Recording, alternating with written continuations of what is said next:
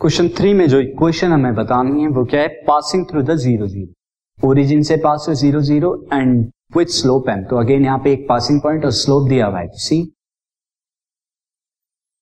Gain यहाँ पर मैं ले लेता हूँ। लेट या से करते हैं, बल्कि हम, क्योंकि यहाँ पे ऑलरेडी दिया हुआ है तो से X one comma Y one is equal zero comma ji and slope is equal to m. Therefore, equation of the equation of required line. Equation of required line जो हो जाएगी, वो क्या होगी? X minus X one M से multiply is equal to Y minus Y one no m की value M ही है यहाँ पे. X माइनस एक्स वन को zero y minus Y one को ज़ीरो सो कितना आया? M X is equal to Y और इसे आप फर्दर इस तरह से लिख सकते हैं कि M X minus Y is equal to zero this is the required line